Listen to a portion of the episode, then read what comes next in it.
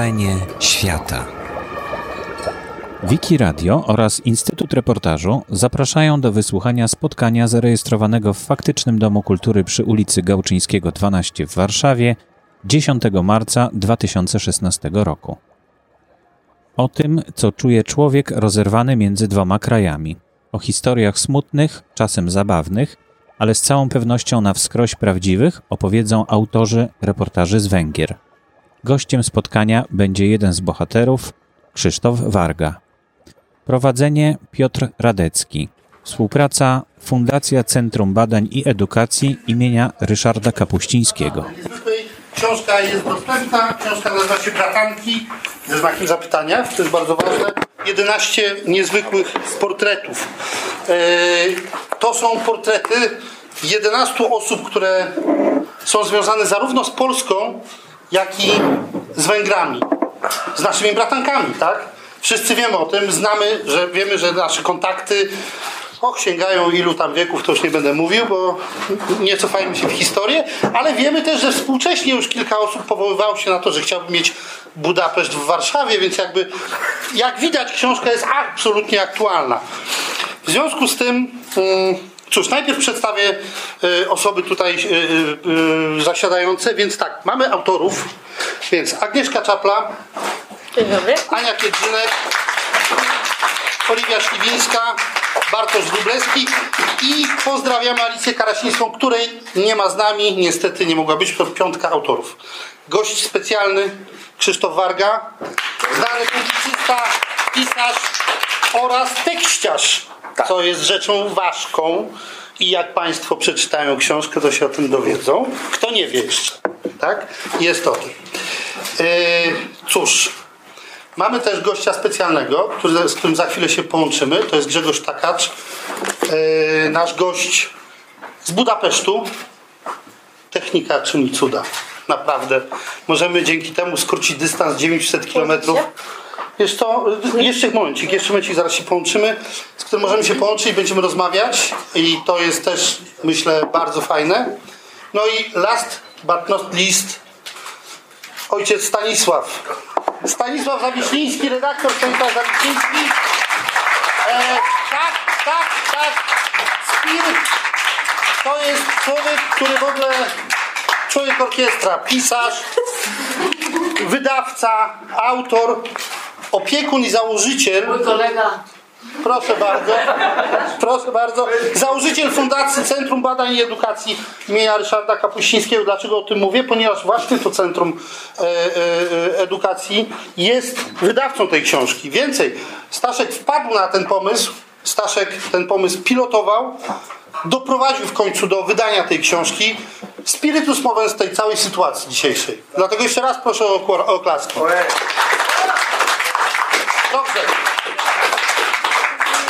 ale powiem tak, mieliśmy, miałem pomysł, żeby zacząć od pytania, właśnie przypytywania Staszka, ale tego nie zrobię z prostego powodu, że nasz gość na Węgrzech czeka, a później ma kolejny wywiad, więc musimy to zrobić szybko. Musimy najpierw z Grzegorzem porozmawiać, żebyśmy mogli jakby nawiązać.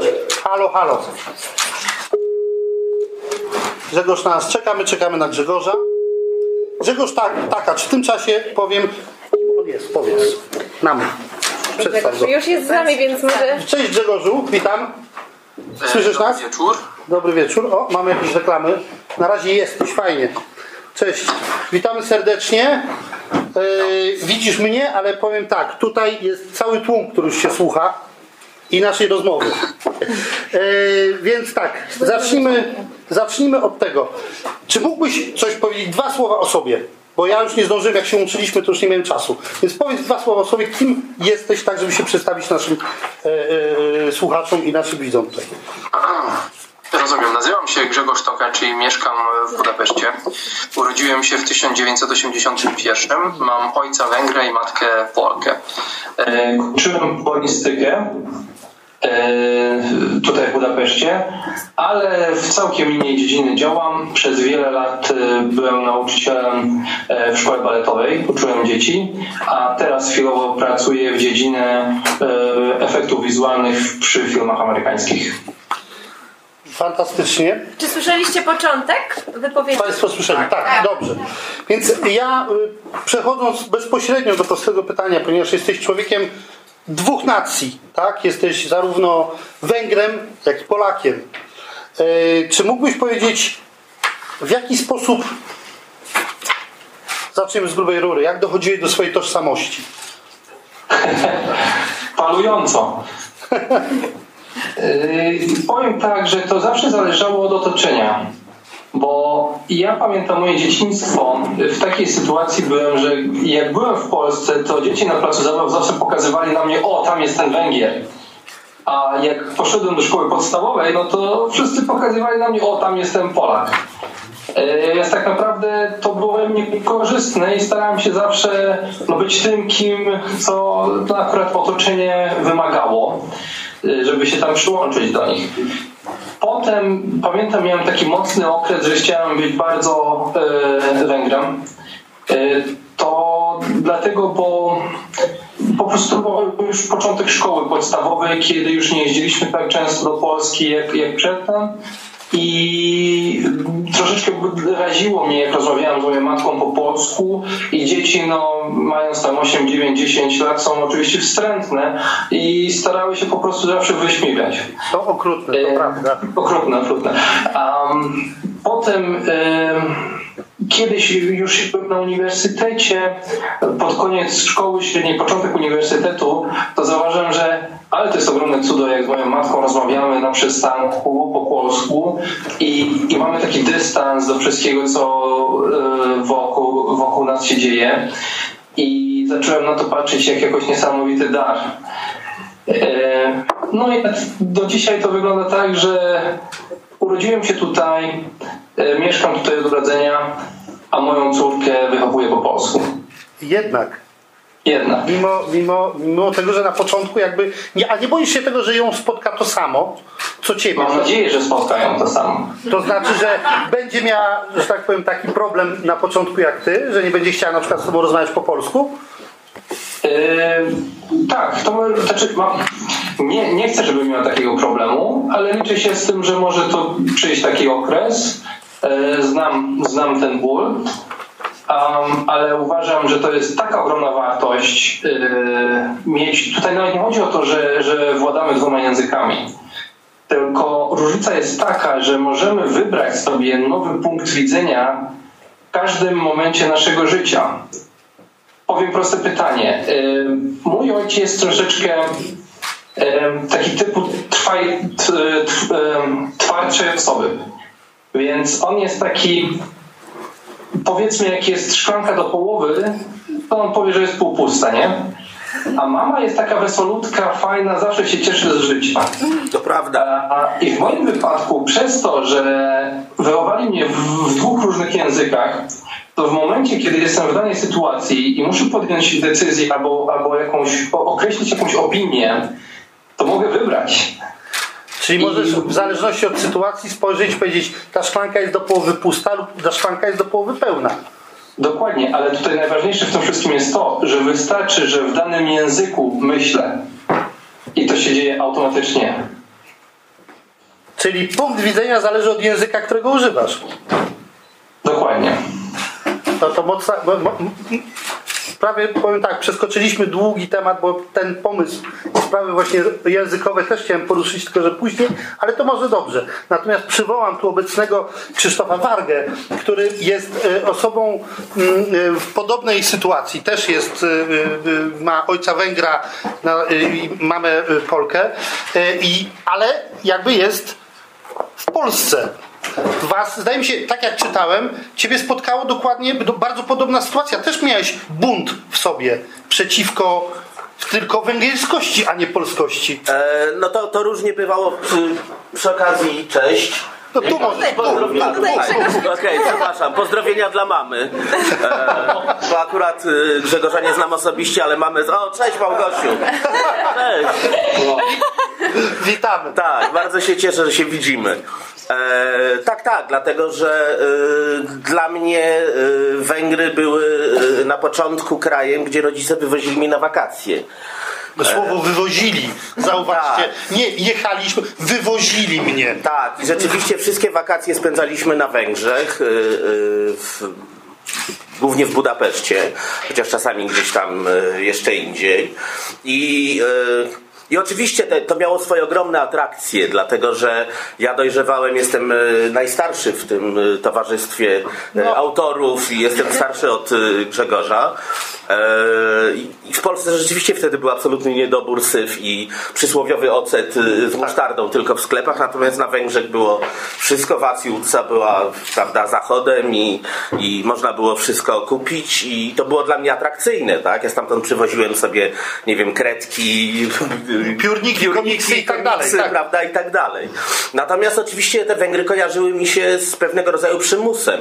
Yy, I kiedy podrosłem na tyle, że sam samodzielnie zacząłem wyjeżdżać na wakacje, no to jeździłem z kumplami już, yy, prawda, pod namiot. Yy, Gdzie tam? Co- tak, tak, no bo w, i dopiero po jakimś czasie y, te Węgry y, wróciły. W dużej mierze dlatego, że mm, byłem redaktorem gazety, dziennikarzem i zaczęto mnie tam wysyłać. Czyli Y, niejako z przymusu.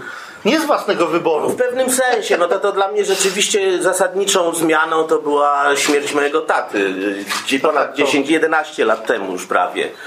E, Kiedy ja zacząłem e, grzebać e, w sprawach rodzinnych i w swojej, w swojej historii rodzinnej, to to jeszcze ten problem polegał na tym, że no zresztą ja to opisałem w jednej z książek, więc, e, więc nie odkrywam tutaj jakiejś ponurej tajemnicy. A, a tajemnica ponura była w mojej rodzinie. To znaczy, krótko mówiąc, ja mam brata przyrodniego na Węgrzech, w Budapeszcie. No to jest też o tym w książce. Tak, mieszka w dzielnicy. Zuglo. Eee, I ja te okolice bardzo dobrze znam, bo my tam jeździliśmy, mieliśmy właśnie jakąś tam rodzinę, znajomych ojca. No i ja tego e, Ondrasza znałem e, od małego właściwie, ale nie wiedziałem, że to mój brat. Eee, I sam to odkryłem dopiero w wieku w 19 lat, e, co było dla mnie traumą.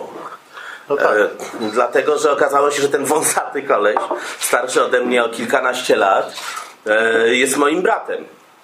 E, I, I właściwie, to znaczy nie chodziło o to, że ja mam problem z tym, że mam brata przyrodniego, że mój ojciec miał wcześniej dziecko. To nie był dla mnie problem. Problemem dla mnie było to, że po prostu to ukrywano przede mną i że to dla mojego dobra, jak wiadomo. Poczułeś się jakby osobą niegodną Nie, tego. poczułem się oszukany Oszukany najzwyczajniej w świecie, tak? I e, mój ostatni kontakt z bratem to był rok właśnie 2005, kiedy e, tata umarł w Warszawie, ja musiałem do Budapesztu pojechać, też jakieś sprawy takie mm, powiedziałbym urzędowe też załatwiać, prawda? E, I wtedy się widzieliśmy po raz ostatni. Wymieniliśmy się mailami, żaden się nie odezwał do drugiego. Ja wiem, że on jest, on wie, że ja jestem, ale nie mamy kontaktu ze sobą. Żadnego. Więc właściwie te Węgry wróciły do mnie już, kiedy byłem człowiekiem dorosłym, tak naprawdę. Ale jakby czujesz się teraz, nie wiem, wzbogacony, jakby to powiedzieć, dodatkowy, masz tą dodatkową wartość, Jestem ubogacony. ubogacony, ale masz to i czujesz, Znaczy nie, to nie jest tak, że ja nie miałem kontaktu. Ja w ogóle miałem taką sytuację, że w podstawówce, ja miałem, chodziłem do dwóch podstawówek.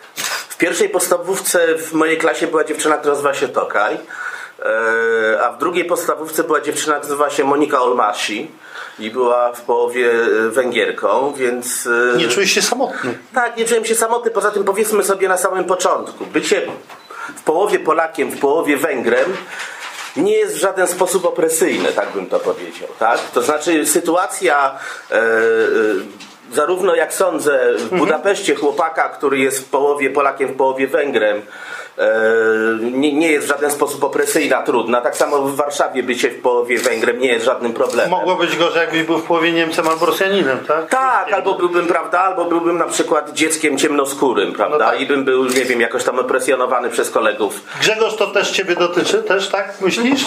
Że to też tak byłoby na Węgrzech, że gorzej by było, gdybyś był na przykład pół Węgrem, a pół Rosjaninem? Trudno mi to powiedzieć, ale na, bo jest łatwiej niż jakbym był pół, nie wiem, z Afryki Południowej oczywiście. No tak, no to są, to są te. Posłuchajcie, ja, ja teraz troszeczkę zmienię temat, bo e, Grzegorz, poruszyłeś taką e, e, sprawę, ja powiedziałem, że to miałem gdzieś tam później, ale to teraz, bo już jeżeli możemy, to porozmawiajmy. Powiedziałeś o tym języku, o tej kwestii, która jest dotycząca tego, że inaczej myślisz w języku węgierskim, inaczej myślisz w języku polskim.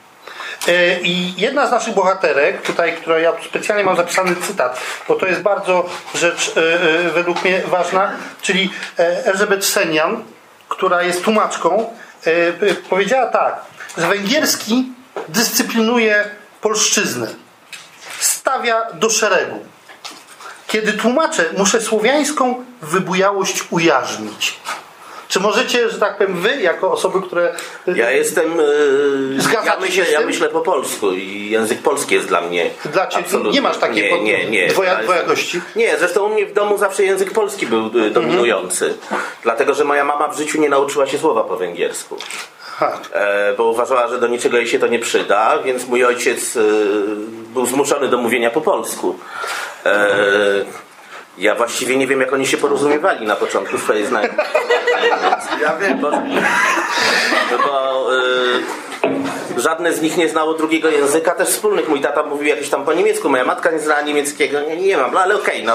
No jak widać, że- dogadali się. Mamy Tak, tak? tak. Mamy tutaj dowód tego, że się dogadali. się dogadali i e, w związku z tym język polski, a mój tata oczywiście do, właściwie do końca życia, mimo że spędził w Polsce 40 lat, robił różne błędy w rodzaju, oczywiście nie rozróżniał rodzajów. No tak. E, czyli potrafił powiedzieć on, poszła, prawda, i tak dalej. Czy, e, i na, natomiast, natomiast to jest tak, że, że rzeczywiście ta, ta, ta polszczyzna była e, w- dominująca i ja zawsze czytałem po polsku. W w dzieciństwie miałem taką bardzo grubą książkę, którą mi ojciec dał. To był zbiór węgierskich bajek ludowych. E, to pamiętam, ale, ale to polszczyzna ja się uczyłem na języku polskim zawsze. Zresztą była taka ciekawa historia, bo mieliśmy psa. E, I właściwie mój ojciec się głównie zajmował tym psem, bo moja mama nie wychodziła z kuchni. E, jak prawdziwa matka Polka. Po prostu siedziała przez cały czas w kuchni. Mój ojciec właściwie zajmował się psem i nauczył go komend po węgiersku. Co spowodowało, że mój ojciec, znaczy mój pies, nasz pies, e, nie, nie rozumiał mojej matki. E, I kiedy ojciec wydawał jakieś komendy, a matka usiłowała też go zdyscyplinować tego psa, to on patrzył na nią i nie bardzo kumał. E, także, oczywiście Grzegorz jest w innej sytuacji tutaj. No właśnie Grzegorz, wydaje mi, się. jak to jest, możesz rozwinąć właśnie tą kwestię polszczyzny i węgierszczyzny? Tego, że węgierski jest taki powiedzmy prosty, nie, nie prosty, tylko zdyscyplinowany, a polszczyzna jest rzeczywiście taka rozszalała? Tutaj bym powiedział e, moje doświadczenie. Tak. E, ja to widzę z innego punktu e, widzenia. E, Mój kontakt z językiem polskim to jest bardzo, bardzo, e, przez bardzo wąski kanał. Dokładnie przez moją mamę, która zawsze jest słodka, miła, fajna i wesoła. Więc Pozdrawiamy. Ja bym mam I- propozycję, jeśli można. Grzegorz, pokaż swoją mamę, bo jeżeli ja Była, jestem z była. Z po stronie polskiej, to Małgosia, chodź do nas. Witamy, Małgosia. pozdrawiamy. Pozdrawiamy Cię. No.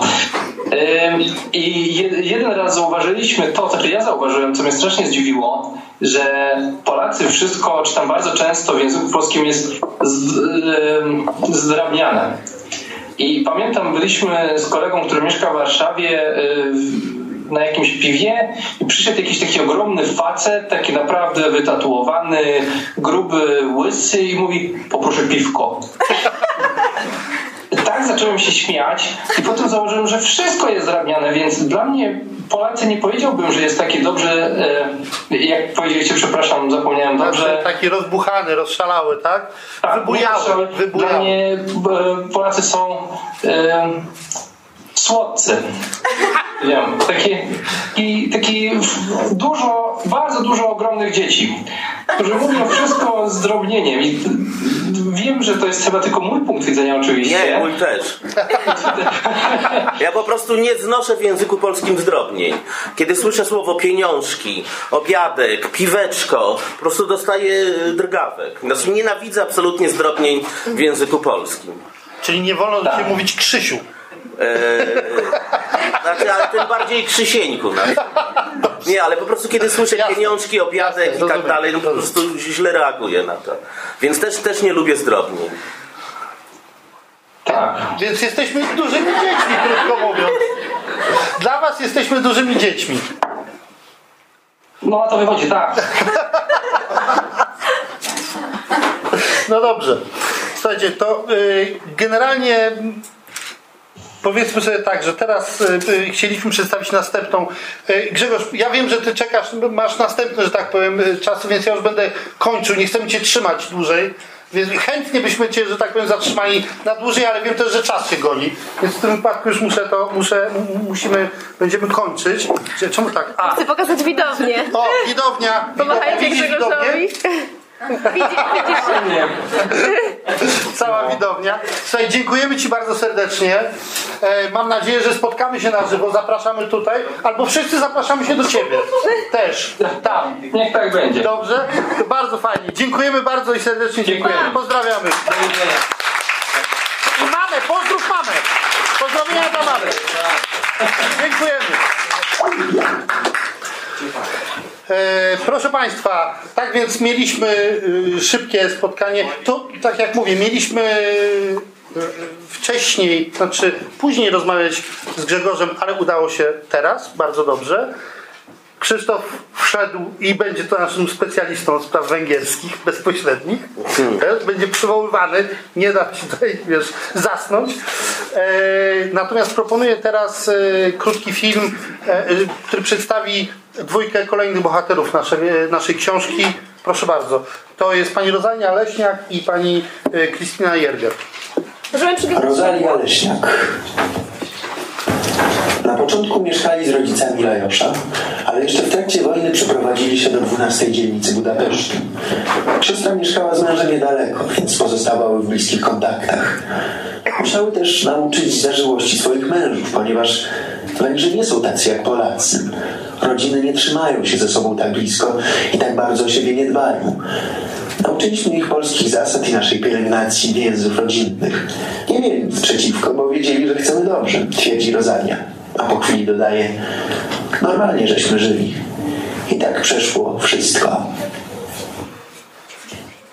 Krystyna Jerker. Basia, która bunt ma we krwi, dlaczego Węgierki tak łatwo pogodziły się z szarzyzną. Sama nie ma zamiaru. Na wystawie przedwojennego sklepiku widzi ogromny niebieski kapelusz. Przez cały kolejny rok zbiera forint do forinta. Z tego, co uzbiera, kupuje kapelusz, torebkę i buty w tym samym kolorze. Nocą szyje sukienki dla Krysi. Eleganckie, schludne i z haftowanymi kołnierzykami. Gdy pewnego wieczoru idą obie do operetki, Krysia w gustownym sztuksie, Basia z ogrodem botanicznym na głowie, nawet diwa musi uznać swoją porażkę. Choć jej nakrycie głowy jest równie imponujące, cała widownia wbija swój wzrok w Basie Jerger. 80-letnia śpiewaczka także patrzy w jedno miejsce i cały recital wyśpiewuje w stronę górującego nad siedzeniami błękitnego kapelusza. Y, Pierwsza bohaterka, pani Rosalia, niestety już nie żyje. Y, Rok temu zmarła, mając 93 lata. Pochodziła z Krakowa i w czasie wojny wraz z siostrą została w roku 1943 trafiła do na Węgry i tam już pozostała. Razem z siostrą obie tam pozostały i z panią Rozalią rozmawiał Bartek. Bartku, opowiedz nam o, o, o, o pani Rozali chociaż kilka słów tak na początek. Czy mnie słychać? Czy... Musisz tutaj nacisnąć. Musisz mówić głośniej. Chciałbym, ale ja tak chyba nie potrafię. Halo? Ja cię mówię. Czego, co trzymać? Halo? Wystarczy, że jeden.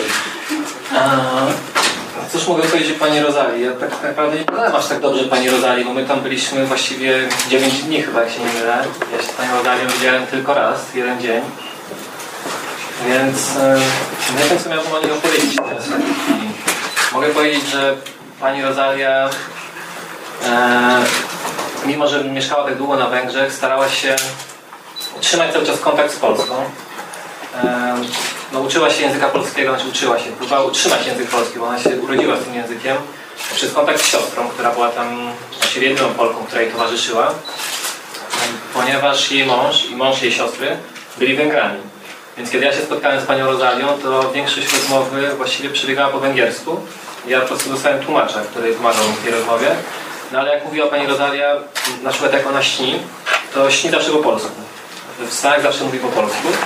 I tak samo zostało jej po polsku liczenie. Czyli, że nie, nie nauczyła się nigdy liczyć po węgiersku, zawsze liczyła po polsku. Mimo, że, mimo, że przeszła już na język węgierski. Pani Rosalia, y, tak jak opowiada tutaj w książce, y, opowiada, wróciła, do, wracała do, do, do Polski y, ponad 20 razy w ciągu swojego, swojego życia, ale tak jak powiedziała, właściwie cały jej świat zginął.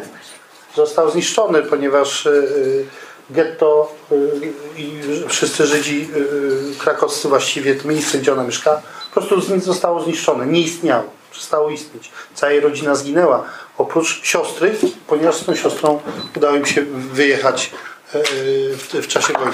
Stąd tak naprawdę podejrzewam, że to też był element, jakby braku więzi z tym językiem i z Polską, tak? bo ten, ta podróż jakby ma sens, tak mi się wydaje, jako podróż sentymentalna, mniej lub bardziej dramatyczna, tak jak w Twoim przypadku, ale jednak jest to podróż e, e, do źródeł. Tymczasem źródła, źródła już nie ma, tak? Nie ma, bo, bo, bo zostało zniszczone. Ja odnosiłem takie wrażenie, że pani Rosalia jest właściwie trochę rozerwana między tymi, tym, czy podróżować, czy nie. Bo ona na początku podróżowała po to, żeby swojej rodzinie pokazać Polskę, a później, kiedy mówiła, że jej dzieci właśnie bardzo chciały co roku jeździć do Polski, ona już nie mogła jeździć. Mówiła, że to ją po prostu za bardzo boli wracanie w miejsce, gdzie przeżyła pierwsze 16 lat życia i wie, że tam już nic nie ma. Nie Że te korzenie ma- zostały jakby wyrwane, tak. w której ona mieszkała. Po prostu to za bardzo ją bolało już wracanie tam. Y, I tu jakby możemy gładko przejść do drugiej y, osoby, czyli do pani Krystyny Jerger, ponieważ opowieść pani Krystyny, proszę zauważyć, że ten fragment, który żeśmy przeczytali, który, który przytoczyliśmy, to, był, to była opowieść nie tylko o Krystynie, ale też o jej e, e, matce, tak, która e, e, to ona przyjechała też w czasie wojny na Węgry, tylko że pochodziła ze wschodniej Polski e, i e, przyjechała, tam została i swoją córkę, czyli Krystynę, wychowała już jakby troszeczkę inaczej, bo miała, no, dając jej wsparcie. Właśnie gdybyś mogła nam coś więcej pociągnąć temat. Jasne, więc e, ja w ogóle muszę powiedzieć, że Kristina jakby tak niesamowicie wciągnęła mnie w swoje życie. Nasza pierwsza rozmowa trwała chyba z 7 godzin bez przerwy. Znaczy robiłyśmy sobie przerwy na kawę. Kristina robi doskonałą kawę. E, ale mimo tych 7 godzin ja musiałam wrócić na Węgry po raz drugi i spotkać się z nią drugi raz i rozmawiać kolejne 7 godzin. E, też bez przerwy. Więc e, i to, to, jak Krystyna mnie wciągnęła w swoje życie, ale to też jak bardzo jej zależało na tym, żebym ja wysłuchała jej historii, wynikało z tego, że ta historia, e, tak powiedzmy, w 60% dotyczyła jej, a w 40% jej matki. Ponieważ jej matka, tak jak wspomniałeś, Barbara, tak. Barbara, tak, Basia Sobol. E, w 1939 roku e, została wywieziona właśnie na Węgry, została uchodźczynią. E, tam już została. E, wróciła po wojnie do Polski, żeby szukać e, ocalałych członków swojej rodziny. Znalazła tylko siostrę, a miała czwórkę rodzeństwa i rodziców. Jej matka została wywieziona do Związku Radzieckiego. Mm, No i właśnie, i Krystyna jest ona uważa, że za mało z matką rozmawiała, że za mało się dowiedziała na temat, tego, na temat tej traumy, jaką matka ze sobą przywiozła z Polski. E, I dlatego Krystynie tak bardzo zależało, żeby jak najwięcej mi o tym opowiedzieć, ale też trochę z siebie wyrzucić takie poczucie winy, że ona za mało matkę pytała, za mało się o niej dowiedziała. E, dlatego też w tekście i dlatego cieszę się, że został przywołany ten fragment, bo ten fragment no, w dużej mierze oddaje, oddaje sprawiedliwość Basi i możemy posłuchać też Basi. E, to znaczy możemy posłuchać Krystyny o tym, jak mówi, jak mówi o Basi. No i właśnie, no i dlatego też starałam się zachować taką proporcję w tekście, żeby to był tekst nie tylko o Krystynie, ale, ale też o jej matce, która bardzo mało mówiła o Polsce. Ona nie zapomniała języka polskiego, tak jak e, Rosalia, no ale polski kojarzył jej się, podejrzewam, z tą wojenną, wojenną traumą. Ale ty, jakby to ten język polski to była też jakby, to jest w ogóle polskość, rozumiem. O wiele bardziej chyba niż u, u pani Rozali. Czy tam też była jakby ta, polska, ta rodzina jakby węgiersko-polska, polsko-węgierska. Jak to było, Bartku? Jak masz, yy, odnosisz wrażenie? No tutaj akurat trudno mi powiedzieć, bo e, poznałem tylko córkę pani Rozali i córka pani Rozali miała podobną historię jak ta, którą przed chwilą omawialiśmy, czyli buntowała się.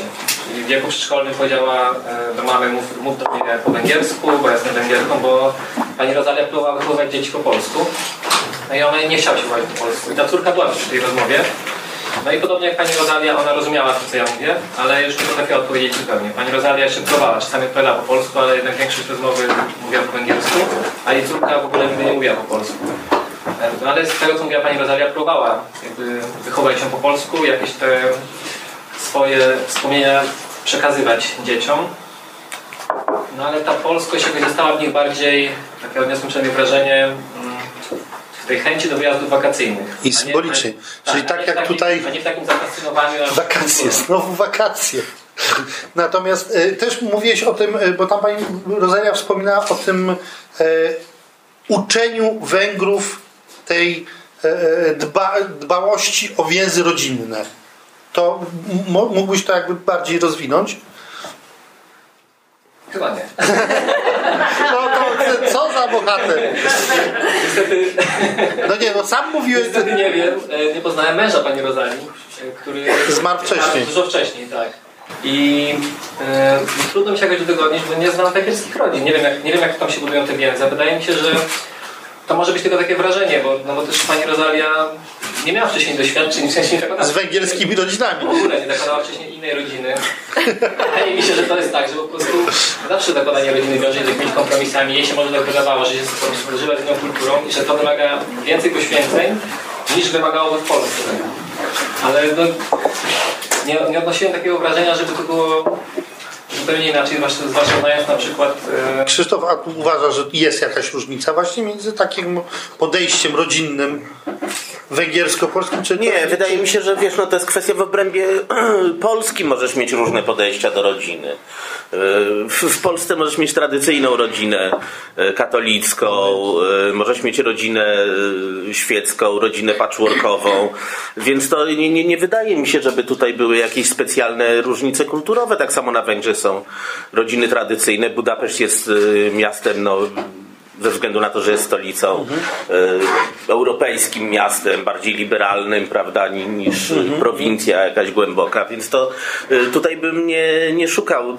Wszyscy jesteśmy w obrębie podobnej kultury, jakiejś tam środkowoeuropejskiej, więc e, nie odważyłbym się na to, żeby porównywać, Żeby- żeby czym się różni jak- różnica rodzina polska od węgierskiej, węgierskiej, tak. tak, prawda? Można rozróżnić, czym się różni Polska od, nie wiem, przepraszam, no, Afrykańskiej, na no tak, przykład, no, tak, prawda? no, Ale nie, tak, tutaj nie, no bo to, to ja, Jasne, ja nie wiem, jasne. no są różne, różne rodziny oczywiście. No, w, można, można powiedzieć, jeśli chodzi o rodzinę, no to, że w, po raz pierwszy od 30 ponad chyba lat wzrosła dzietność na Węgrzech i nie jest, y, y, był przyrost naturalny ujemny od mniej więcej 1980 roku, a teraz y, zrobił się po 30 y, latach y, ponad, y, no nie wiem, jakoś tam wzrósł jest dodatni, no ale to, to nie wiem, czy to znaczy, że nastąpiły jakieś zmiany kulturowe, prawda? Może E, polityczne. Ale tak, no, to nie polityczne, ale oczywiście to, że, że, Tak. że, że ten kraj staje się bardziej konserwatywny zdecydowanie, Węgry. No I tak. Polska też się robi coraz bardziej konserwatywna, bo y, Węgry właśnie tradycyjnie były krajem bardzo zlaicyzowanym. E, Jeżeli popatrzymy na, na taki podział, prawda, religijności, no to, to, to formalnie są katolicy, bardzo dużo protestantów, bo jednak Mhm. na Węgrzech przykład kalwinizm był bardzo silny, bardzo silny prawda? Yy, Właściwie Siedmiogród był kalwiński.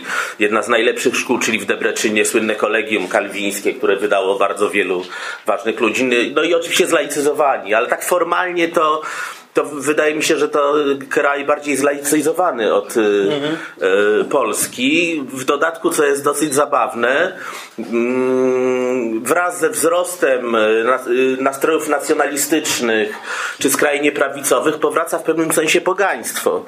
E, czyli odwoływanie się do takiej tradycji pogańskiej z czasów Honfoglolas, czyli zajęcia ojczyzny, do tej mitologii węgierskiej z tym turulem na czele. Prawda? Jeżeli w Budapeszcie na przykład pójdziemy obejrzeć demonstrację Co to jest Turul? Ja już wiem, ale... no to to jest taki mitologiczny ptak, znaczy z mitologii węgierskiej, który właściwie tak naprawdę e, w wieku XIX został dopiero przywołany, czy wiek XIX są prawda, te czasy y, tworzenia się państw narodowych i, tej symboliki. E, I to jest ptak mitologiczny po prostu. Tak Taki samo. nasz orzeł. No formalnie tak, no ale tylko, że, że no, orzeł jest ptakiem, prawda, no występującym y, w, w przyrodzie, no prawda? Natomiast to jest stworzenie mitologiczne, e, które formalnie istnieje, no na przykład y, w w herbie, czy tam armii węgierskiej, czy w symbolach jakichś, prawda? jest- Tak, y, czy nawet jednostek policyjnych i tak dalej, ale to nie o to chodzi.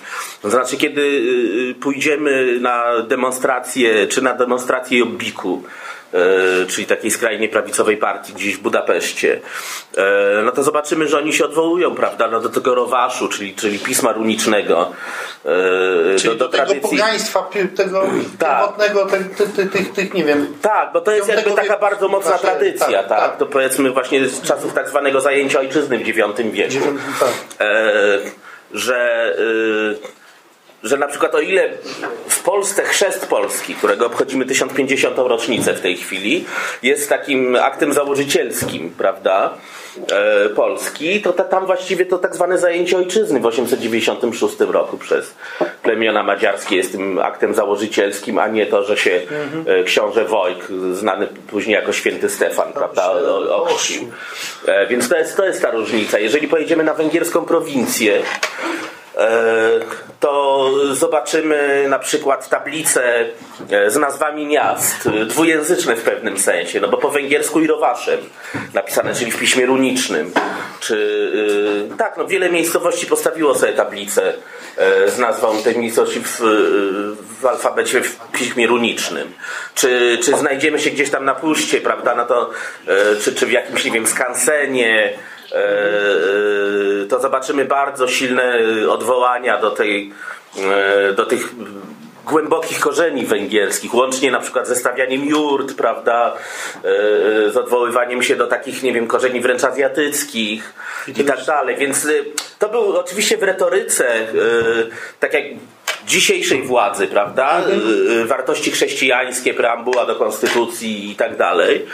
Ale, ale tam y, ta, ta wiara chyba jednak nie była tak y, mocna, przynajmniej tak mocno deklarowana. E, jak w Polsce, dlatego że no, u nas powiedzmy sobie szczerze, e, historia wczesnych piastów ginie w pomroce dziejów i właściwie nic nie wiadomo. No, siedzieli w puszczy, prawda, zbierali jagody i, i tak dalej. Na, na, właściwie dopiero od Mieszka I mamy jakąś historię tutaj. Natomiast na Węgrzech bardzo silne jest to przywiązanie jakby do tych wcześniejszych y, korzeni. Okej, przepraszam, prze- wróćmy do, do jakby rzeczywistości. Aniu, ja mam jeszcze, znaczy do współczesności.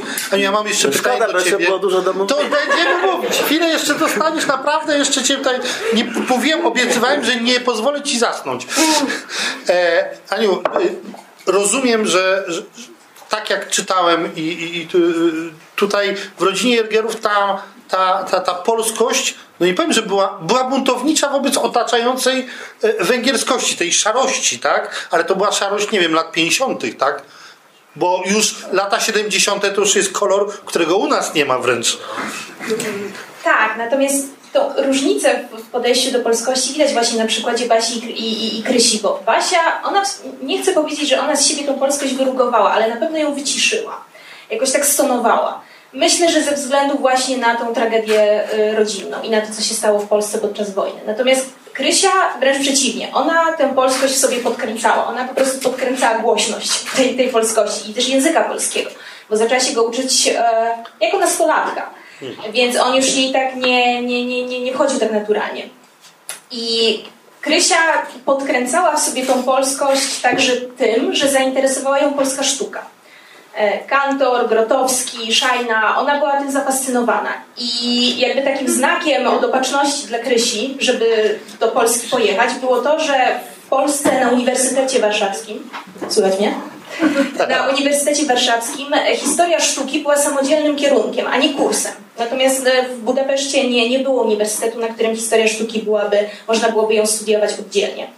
E, Więc Krysia w sobie tą polskość podkręcała, a kiedy już przyjechała do Warszawy, no to to już było szaleństwo, tak? Ona pracowała w teatrze Szajny, chodziła na wystawy, uczyła się tego, jak Polacy e, no, robią sztukę.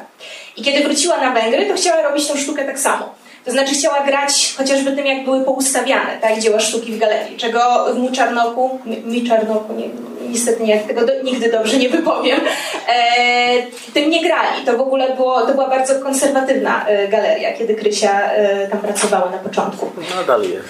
Nadal jest, tak? Chyba. Krysi już tam, Krysi już tam nie ma, więc może... Może wróciła, wróciła do korzeni. No ale nie, no znaczy trzeba powiedzieć oczywiście, że Krystyna była szefową czy wiceszefową Instytutu Węgierskiego w Warszawie przez Też, tak. prawda, ładnych tak. parę, parę lat. Tak. Natomiast jak było w przypadku Basi? No tak jak było właśnie w tym fragmencie. Basia, Basia tę polskość może wyciszyła w sensie języka, bo w domu Jergerów używało się węgierskiego, natomiast no, te kolorowe stroje i ta fantazja Basi no, były, były widoczne myślę w codziennym życiu i Krysia tym przesiąkała. I stąd ta jej potrzeba, żeby, żeby się tego polskiego nauczyć. E, Dobrze, więc resztę zostawiam Państwu i zapraszam do lektury po raz kolejny. I za, przedstawimy teraz naszych kolejnych gości, czy też naszych kolejnych bohaterów. To będzie e, Laszlo e, Tapolcaj, wykładowca akademicki i historyk zajmujący się historią Polski oraz Marzena Jagielska, czyli Polka, animatorka kultury mieszkająca w Budapeszcie, założycielka księgarni z zakąską Gdańsk. Laszlo Topolczaj. Sercem był nie tylko za Polakami, ale też za całym krajem. Do dziś ma ulotki Niezależnego Zrzeszenia Studentów. Choć jako obcokrajowcowi nie pozwolono mu się do zrzeszenia zapisać, nie udało mu się uniknąć zatrzymania przez milicję. Okazało się, że po polsku mówił tak dobrze, że funkcjonariusze nie chcieli go wypuścić, bo nie uwierzyli, że jest Węgrem. Trochę trudniej mu się jednak było wytłumaczyć ze świętowania 20. rocznicy marca 68. W ciągu dnia był strajk na uniwersytecie, a wieczorem manifestacja. Trochę dostaliśmy od zmotoryzowanych oddziałów milicji obywatelskiej. Byliśmy na krakowskim przedmieściu, gdy z bocznych uliczek zaczęły wyjeżdżać tak zwane suki. Zrobiło się nagle całkiem sporo milicjantów z pałkami. Kogo mogli, to wzięli. A kto szybko biegał, tak jak ja z kolegami, cóż, myśmy tylko trochę dostali po mordzie. Marzena Jagielska Podczas intensywnej pracy przy Lesz rozpoczęła się era salonu Puszkina.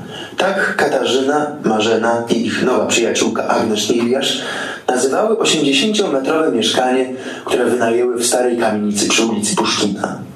Przez pracę rozwaliły się nasze związki. Postanowiłyśmy zamieszkać razem także ze względów finansowych. Salon Puszkina okazał się jedną z najpiękniejszych rzeczy, jaką zrobiłyśmy. Na przemian był naszym biurem i knajpą domową, miejscem spotkań ludzi kultury. Trzy laptopy, trzy dziewczyny i od rana do nocy praca, burza mózgów, wielogodzinne rozmowy. Stałyśmy się hermetyczne i po półtora roku trzeba było to skończyć. Miałam 35 lat i wiedziałam, że to nie jest życie, które chcę dalej wieść. No i e, tak, możemy powiedzieć tak, że przed 89 rokiem osoby, które wtedy żyły, to wiedzą, że Polska była najweselszym obo, barakiem w obozie i była oknem na świat dla większości, że tak powiem, krajów bloku wschodniego. Pytanie jest, czy teraz, w dobie internetu, w dobie e, zjednoczonej Europy, braku granic, Polska nadal jest atrakcyjna dla, e, dla Węgrów. Już nie tylko jako właśnie okno na świat, czy w ogóle jest atrakcyjna jako kraj. I to y, kieruję do, do Oliwii i do Agnieszki, które, y, że tak powiem, rozmawiały z naszymi bohaterami. Znaczy, no chyba nie nam decydować, czy dla Węgrów jest atrakcyjna, czy, No. czy nie jest. E, Na pewno dla, dla mojego bohatera, dla Lasso, była mm, bardzo atrakcyjna, kiedy on był młody, kiedy on e, oglądał festiwal w Sobocie i pomyślał sobie, że o, jakiś śmieszny język i chciałbym się go nauczyć, chciałbym tam pojechać, zobaczyć. E, pojechał, miał przyjechać na, na trzy miesiące, został na, na trzy lata. E, przeżywał różne miłości, przeżywał też miłość do kraju. I ja z nim rozmawiałam polską. On mówił przepiękną polszczyzną, taką jeszcze e, z zasadami.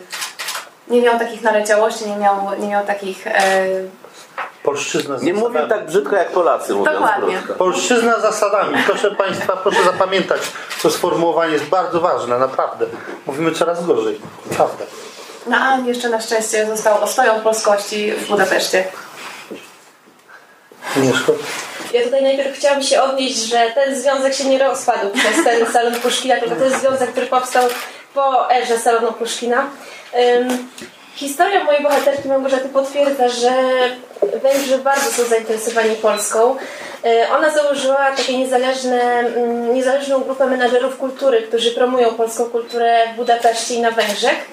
Ym, I też było to odpowiedzią na potrzeby i takie pragnienie, zainteresowanie Polską, jaką ona odkryła, będąc na Węgrzech. Zaczęło się oczywiście od tego, że gdzieś ym, przysiadując w barach, bo też pracowała y, w barze, wysłuchała opowieści Węgrów, ich wspomnień z tego, jak odwiedzali Polskę, jak byli w Polsce w latach 70. na festiwalach jazzowych. No i opowiadali z wielkim sentymentem. Ym, Zaczęła organizować jakieś drobne imprezy, najpierw w swoim mieszkaniu ze swoimi koleżankami dla Węgrów, takie z wódeczką, z pierogami, e, z konkursami wiedzy na temat Polski. E, No i to się zaczęło jakby cieszyć takim dużym zainteresowaniem, że potem stworzyła tę grupę e, i zaczęła już organizować takie projekty na dużą skalę, ściągała ciekawych artystów polskich na Węgry, organizowała różne festiwale dotyczące polskiej architektury, więc ta jej działalność potwierdza, że jest bardzo duże zainteresowanie Polską na Węgrzech.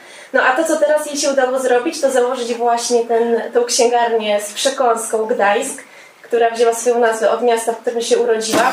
Można tam kupić em, polską literaturę w języku węgierskim, ale też światową w języku polskim. No i to jest całe ich życie, naprawdę wkładają to całe swoje serce i myślę, że Marzena super się tam odnalazła i w każdym momencie swojego życia, kiedy była na rozdrożu, wiedziała, że chce mieszkać w Budapeszcie, ale gdzieś tam cały czas szuka tego kontaktu z Polską i ta jej działalność tego menadżera kultury, czy to, że założyła teraz tą księgarnię, jest właśnie takim, to pokazuje, że gdzieś w sobie jakąś polską część jeszcze chce pielęgnować. Księgarnia powstała w 2013 roku i ostatnie informacje, które mamy z roku 2015 mówią, że księgarnia kwitnie, doskonale się ma i jak widać na zdjęciu rodzina także kwitnie, więc Już ten, teraz trzecie dziecko jeszcze mają. tym bardziej, syna. jak widać, tym bardziej. E, no cóż, no można powiedzieć, że w takim wypadku chyba... Jeśli można coś tak. dorzucić do tego tematu. E, wydaje mi się, że przede wszystkim e, na Węgrzech było jakiś czas temu pokolenie, nie w latach 60., 70., ludzi, którzy byli w pewnym sensie polonofilami, mimo że nie, nie mieli związków rodzinnych z Polską, czy nie byli nawet polonistami z wykształcenia, tak zwane pokolenie autostopowiczów, którzy przyjeżdżali do Polski, dlatego że właśnie tutaj był ten jazz, było jazz jamboree. Oni przyjeżdżali na jazz jamboree, przyjeżdżali oglądać kino polskie, czy, czy zagraniczne, które nie było dostępne, jeździli autostopem, docierali no, do Krakowa oczywiście, docierali do Warszawy na jakiś tam jazz jamboree, czasami gdzieś dalej ich tam pchało na północ. E, dlatego, że rzeczywiście w istocie Polska była wtedy atrakcyjnym oknem, jeśli chodzi o kulturę. Dlatego, że w Polsce e, mimo wszystko docierała tutaj kultura zachodnia jakoś, e, było polskie kino, no był ten, cały ten jazz, prawda, który jakoś w Polsce kwitł, e, a w innych krajach demoludów nie, nie, albo był wręcz źle widziany. E, i- No za to myśmy kochali Omegę i dziewczynę o perłowych włosach. no tak, tak. Ja nigdy nie byłem akurat fanem ani, e, ani Omegi, ani Lokomotiv, tak. E, Ale z drugiej strony oczywiście pamiętam taką sytuację, kiedy znalazłem się kiedyś w takiej miejscowości Wojslo, to jest południe Węgier, region Ormanszak, tuż przy granicy chorwackiej, no takie no, prowincja, ale do sześcianu e, już. I znalazłem się w domu sołtysa tej miejscowości. Pamiętam, że byliśmy wtedy z Andrzejem Stasiukiem i z naszym znajomym Węgrem, który powiedział, właśnie tam je- je- jeździliśmy, on powiedział, słuchajcie, tutaj mój kolega ze szkoły, e, coś jest z sołtysem, to wpadniemy do niego. No i wpadliśmy, rzeczywiście tam sołtys wyciągnął różne rzeczy na stół i po prostu jak się okazało, że my z, z, Andrzejem Stasiukiem jesteśmy z Polski, to z zanadrza wyciągnął wszystkie płyty z POSBB. Albo był fanem, a to naprawdę jest, no to jest y, bardzo głęboka prowincja. Więc oczywiście tego typu kontakty były na poziomie, znaczy kultura jakby Kultura wzajemnie, no prawda, e, e, łączyła. No później to się siłą rzeczy wszystko rozpadło ze względu na to, że e, e, zaczęliśmy żyć w świecie zglobalizowanym, gdzie wszystko jest dostępne w pewnym sensie, prawda?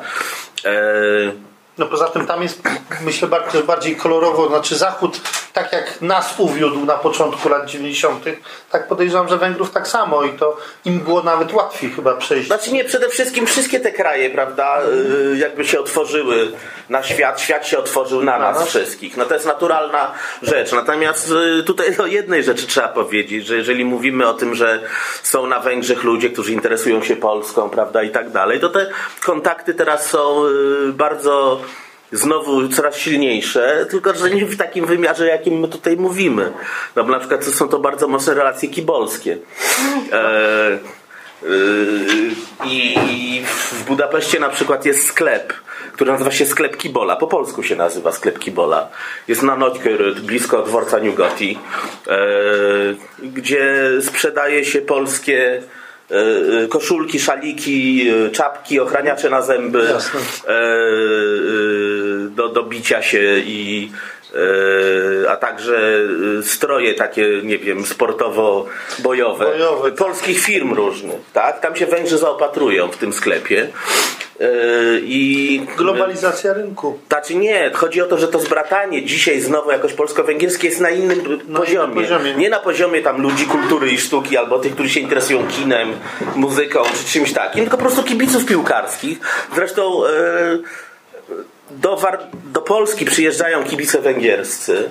Moja znajoma, która wykłada y, na Uniwersytecie w Budapeszcie, dokładnie w Pazmaniu pod Budapesztem, miała taką sytuację, że, że jej studenci chcieli tu grupą przyjechać na mecz Legii. E, W węgierskiej telewizji można y, obejrzeć y, w programach sportowych e, jakieś dyskusje czy relacje z polskiej ligi, dlatego że dla nich to, że w Polsce na stadion przychodzi, nie wiem, 20 tysięcy ludzi na jakiś tam mecz Legii, Lecha, czy nie wiem, innego czegoś, jakiejś innej drużyny, to jest niebywała rzecz, tak? Bo tam na mecz Ferencvaroszu z Ujpesztem, dajmy na to, przyjdzie 5, 6, 7 razy mniej ludzi. Eee, Do tego dochodzą silne relacje, na przykład jakiś czas między Jobbikiem, właśnie skrajnie prawicowym, a młodzieżą wszechpolską, gdzie y, podobno nawet są łącznicy, prawda? Dlatego, że polskiej, y, polskiej młodzieży skrajnie prawicowej bardzo się podoba sukces Jobbiku, który w, ma poparcie rzędu 20%. No to to jest trochę tak, jakby w Polsce ONR, nie mówię o LPR-ze czy czymś takim, ONR po prostu miał 20% poparcia. E, To jest właściwie w tej chwili na Węgrzech druga siła polityczna po Fidesie. E, Tutaj jak, jak, jak były prawda, jakieś tam marsze niepodległości, to przyjeżdżały delegacje młodzieżówek i obbiku na przykład. Więc to, to się zmieniły te relacje zupełnie, tak? Czyli to, to Polską na Węgrzech bardziej się interesują kibice czy nie wiem, młodzieżówki prawicowe, niż ludzie, którzy nie wiem, chcą przyjechać do Warszawy i obejrzeć nowy film. Kogo? Zdecydowanie tak. Tak, tak, obejrzeć nowy film, nie wiem, polskiego reżysera, prawda? Albo pójść na koncert. To jest, to jest No ale na- zupełnie inna sytuacja. Nadzieję daje sukces Gdańska, tak? Można powiedzieć. No tak, że tak, no oczywiście. Że może jednak nie do końca umarło, tak? Ale oczywiście kibicujemy, natomiast w miejmy Budapeszcie w siódmej dzielnicy, czyli w takim, to jest taki budapesztański Kazimierz, dawna dzielnica żydowska. Y, Dzisiaj, y, no tak samo jak Kazimierz na Krakowie, czyli tysiąc knajp y, i impreza do świtu. Y, Takie główne zabawowe miejsce y, miasta. No to tam na przykład powstała filia krakowskiej księgarni Austeria. No, E, tej, tak. tak, która po prostu szybko padła, tak, no bo okazało się, że jednak nie, nie było zapotrzebowania, więc mam nadzieję oczywiście, że to jakoś będzie istnieć. Zresztą akurat jeśli mówimy o książkach, to e, literatura polska funkcjonuje na Węgrzech. Te książki polskie są wydawane oczywiście dzięki temu, że są tłumacze węgierscy, którzy y, tego pilnują. No bo to jest tak... Ale głównie, też że ja to- rozumiem, to, to jest pokolenie jeszcze, czy może nie, może już Nie, pokolenie nie, to, nowe. to, to, jest, to jest głównie, głównie pokolenie dzisiejszych, nie wiem, 50-latków, tak z grubsza. Rzecz mówiąc, 50-parolatków może. Tylko tam no, na Węgrzech rzeczywiście jest tak, że tam często tłumacz musi jakby chodzić po wydawnictwach i, I proponować. proponować tak, że, że tutaj jest taka polska książka i może warto byłoby e, ją wydać, więc to jest trochę chyba inna sytuacja. Natomiast ten e, na poziomie właśnie literatury powiedzmy, no ten, ten przepływ jakoś istnieje to jest ważne. A propos właśnie tłumaczy, bo bohaterami naszej trzeciej części będą, są tłumacze, tak? Pani Elizabeth Senian i Tadeusz Olszański. Tadeusza Olszańskiego być może Państwo znają, bo to był niegdyś, obecnie już na emeryturze, znany, znakomity kom komentator sportowy. Tak, tak, no do tej pory sport jest jego pasją. No. Nie, tak, tak, tak, tak, czekamy, czekamy. Erzebet Senkan. W lecie czas na czytanie przypadał między jedną turą robót w polu od 4 do 11 rano, a drugą, popołudniową, gdy słońce wreszcie zaczynało się obniżać, a ziemia zamiast parzyć pulsowała ciepłem. O tej porze z pracy w budapesztańskiej fabryce wracał ojciec. Matka chowała wtedy książki pod poduszkę, skąd podbierała je kilkuletnia Erzebet. Wśród autorów, jakich wtedy poznała, był m.in. wielki Jokaj, pisarz będący dla Węgrów tym, kim Sienkiewicz dla Polaków. Trochę mędrcem, trochę pocieszycielem, ale najbardziej opowiadaczem. Jokaj urodził się w 1825 roku, a 100 lat później wdzięczni rodacy wydrukowali jego twórczość w stu tomach. Żydowska rodzina z Peteri miała w kolekcji cały ten imponujący rocznicowy zbiór. Mama Erzebet szmuglowała je po kolei pod spódnicą, dbając, by ojciec nie dowiedział się o grzesznym procederze. Tadeusz Olszański Mani Tadzia przyszedł na świat 28 sierpnia 1929 roku. Katarzyna Simenfalli była dla niego mamą Katinką. Między sobą rozmawiali po węgiersku, choć w domu mówiło się po polsku. Matka nigdy nie opanowała języka polskiego do perfekcji. Może dlatego Tadeusz tak bardzo przywiązał się do Andzi Bulak, swojej nianki. Chodzili na spacery, rozmawiali. Katalin też czasem zabierała go na spotkanie z koleżankami, żeby posłuchał trochę matczynego języka. Ale to słowa Andzi urzekły go, gdy wołała do niego pani Czumileńki. Nie tak jak matka, tylko Tadzia i Tacia.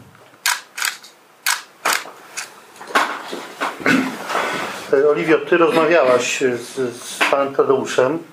E, Pan Tadeusz e, Olszański, oprócz tego, że był dziennikarzem, no właśnie e, jest tłumaczem, przetłumaczył chłopców z Placu Broni.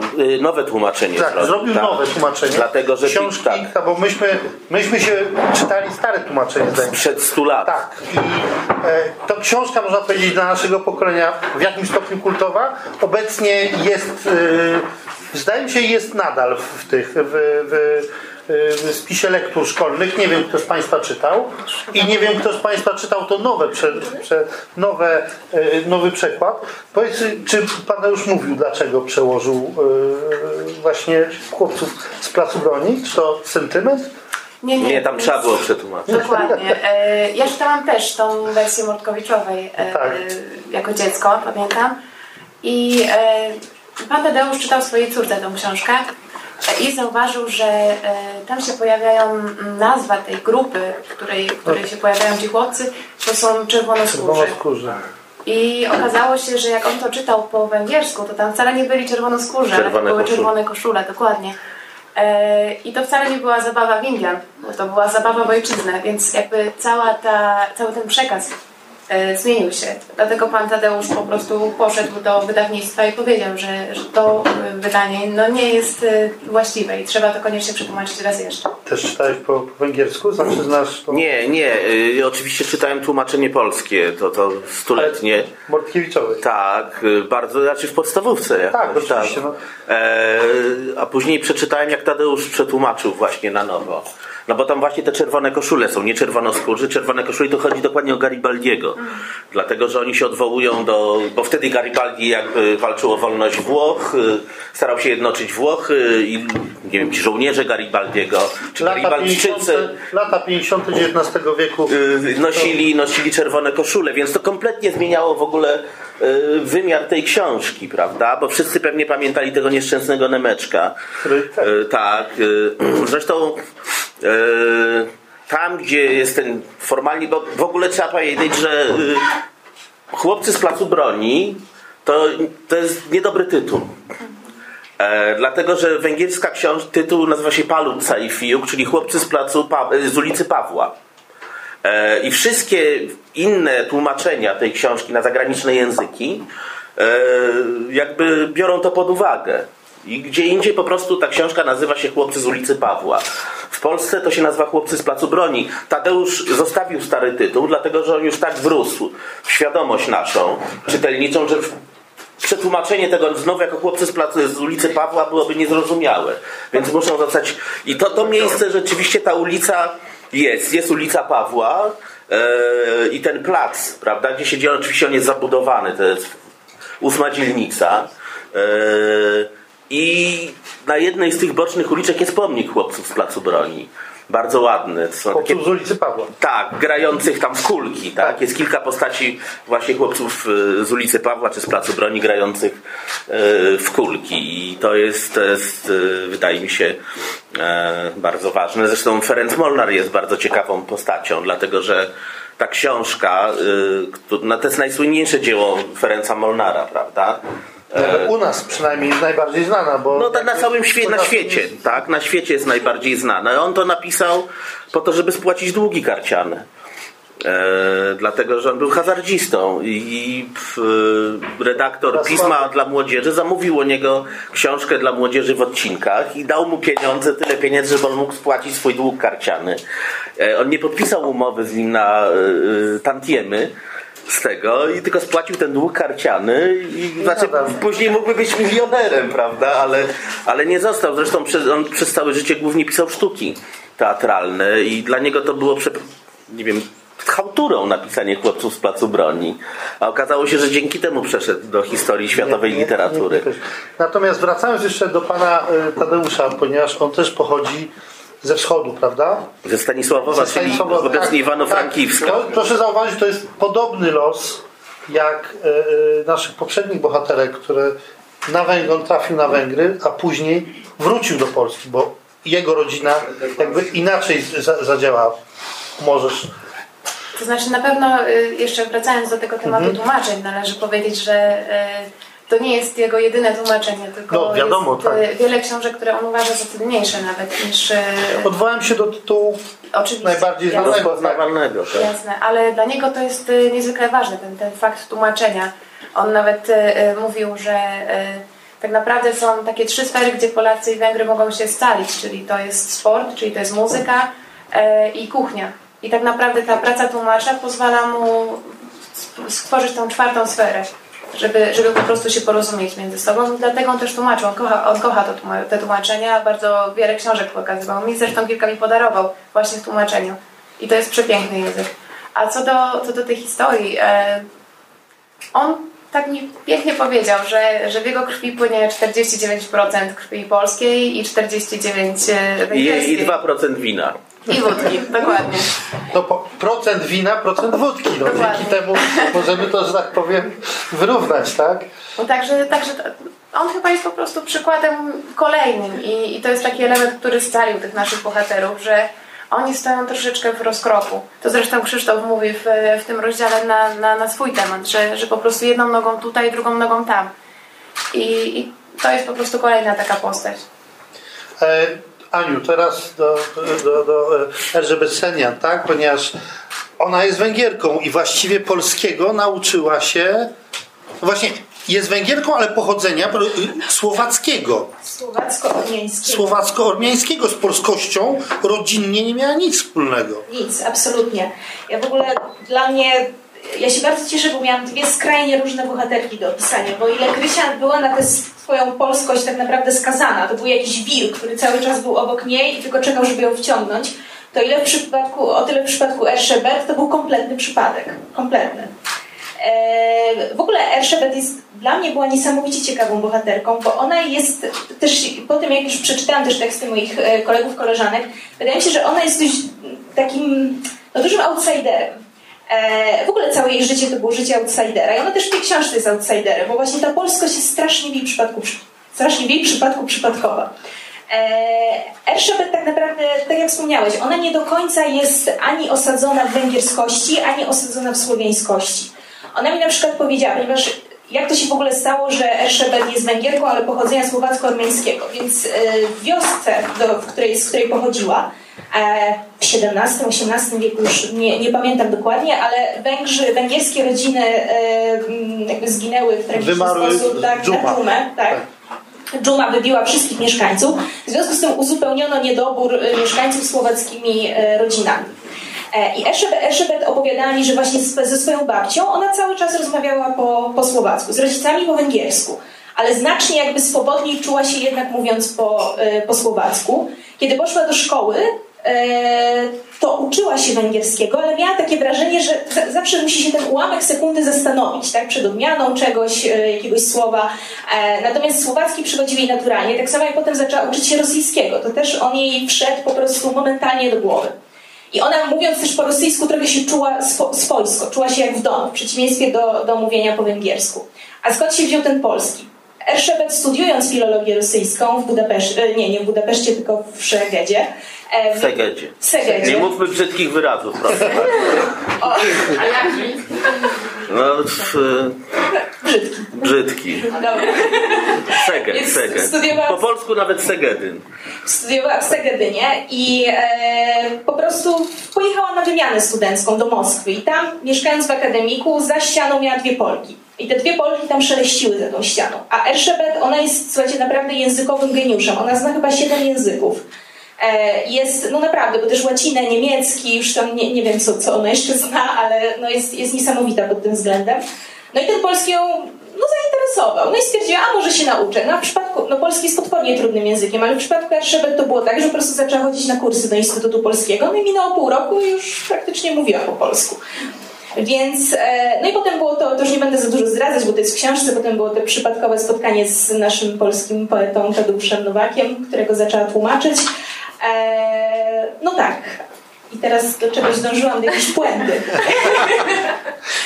Dobrze, to zróbmy inną puentę. Otóż e, nawiązując do, do fundacji, która jest imienia Ryszarda Kapuścińskiego, a przecież wydawca naszej książki, a y, y, Elżbet tłumaczyła Kapuścińskiego, prawda? I oni się znali, bo to nie, nie zawsze autor, że tak powiem, spotyka się z tłumaczem. Im, im, im się lepiej, im, im, im, im, bardziej się spotkają, tym lepiej.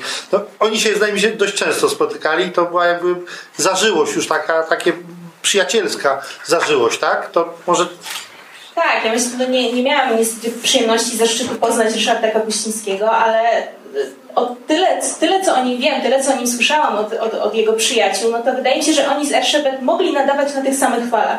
Bo Erszebet jest niesamowicie skromną, taką wyciszoną, ujmującą osobą. A Kapuściński, z tego co wiem o nim i z tego co słyszałam, też taką osobą był. Ona w ogóle, zanim zaczęła go tłumaczyć, to strasznie się bała przed tym, jak go poznała, że przyjdzie taki typowy korespondent wojenny, pewny siebie, w podartych dżinsach, co to nie on, gdzie on nie był, czego on nie widział. Natomiast spotkała człowieka właśnie o takim ujmującym uśmiechu, skromnego, który bardziej słuchał niż mówił. I to ich bardzo zbliżyło, więc myślę, że stąd ta zażyłość, że oni po prostu nadawali na tych samych falach. No a Kapuściński też swoich tłumaczy uwielbiał. On, on naprawdę wiedział doskonale, że od tłumaczy zależy to, jak on jest na świecie odbierany. I, no i myślę, że, myślę, że nie tylko Zerszebet y, łączyła go zażyłość. No, o zażyłości Zerszebet wiem najwięcej, bo od niej. Ona też mi mówiła, że Kapuściński on jej na przykład zostawił, potrafił zostawić liścik tak, w, książce, którą jej, którą jej wysyłał z podziękowaniem, że e, dzięki Erszebet, e, dla Erszebet, dzięki której tak pięknie istnieje na Węgrzech. Więc on sobie zdawał sprawę, że tłumaczenie to jest, no to jest kwestia po prostu najważniejsza w przypadku pisarza. Staszku, powiedz mi, bo to zdaje mi się były pierwsze tłumaczenia w ogóle. Jak to było z, z tłumaczeniami Kapuścińskiego? Czy on, y, Ja nie wiem, czy to były pierwsze, ale jedne z pierwszych. Jedne z pierwszych, tak? To- to- tak, Węgry bardzo, bardzo szybko Kapuścińskiego, można powiedzieć, poznały. Ale... I to dzięki Erszebet właśnie. Tak, tak, tak. Ale, ale nie wiem, czy były pierwsze. Ale na pewno na początku. Y, I proszę Państwa, E, Już w latach 70. w drugiej połowie był tłumaczony, także dosyć, szybko. To chyba 77 rok, pierwsze wydanie Kapuścińskiego na Węgrzech.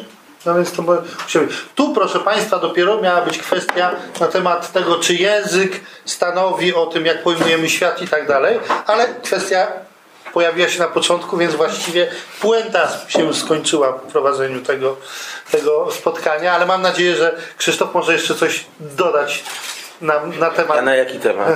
Węgry, Polska. Polska, Węgry. Czy ty jesteś człowiekiem w rozkroku? Tak? Znaczy, wiesz, to jest tak, że y, moje życie zawodowe nie wiem, jakoś osobiste i tak dalej, związane z Warszawą, tak? Ja y, tutaj Ale też deklarowałeś, że kochasz, kochasz Budapeszt. Oczywiście, że kocham, tak. I y, problem polega na tym, że nie mam tylu pieniędzy, żeby sobie sprawić wypasiony dom gdzieś na Roża dom, prawda, albo w 12 dzielnicy, do czego dążę. E, e, I oczywiście to jest tak, że myśl, myślę, że pewna różnica jest. Znaczy, ja zawsze w Budapeszcie osiągam coś w rodzaju pewnego spokoju y, i zajmuję się jakimiś tam rytuałami. Znaczy, w Warszawie żyje bardziej chaotycznie, jak sądzę. E, ale to dlatego, że, że tutaj, to nie wiem, to jest związane z tym, że ja tutaj pracuję, piszę i tak dalej. A Budapeszt to dla mnie znaczy, że idę w znane sobie miejsca. Tak, do znanej- się?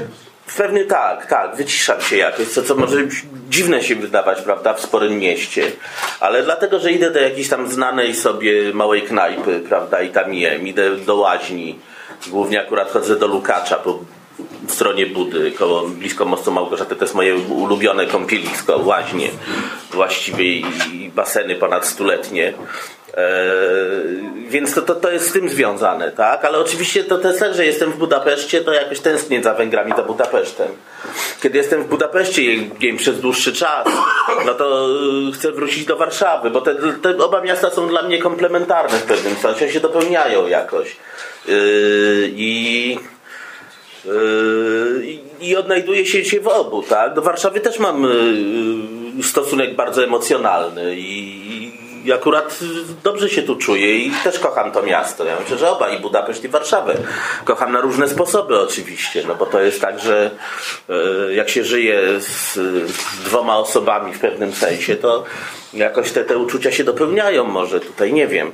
E, natomiast w każdym razie, kiedy pisałem pierwszą książkę, czyli Gulasz z Turula, to akurat mieszkałem w Budapeszcie na Filerud, co blisko e, Placu Moskwy, który się tak wtedy nazywał, to się nazywa teraz Plac Kalmana Syla.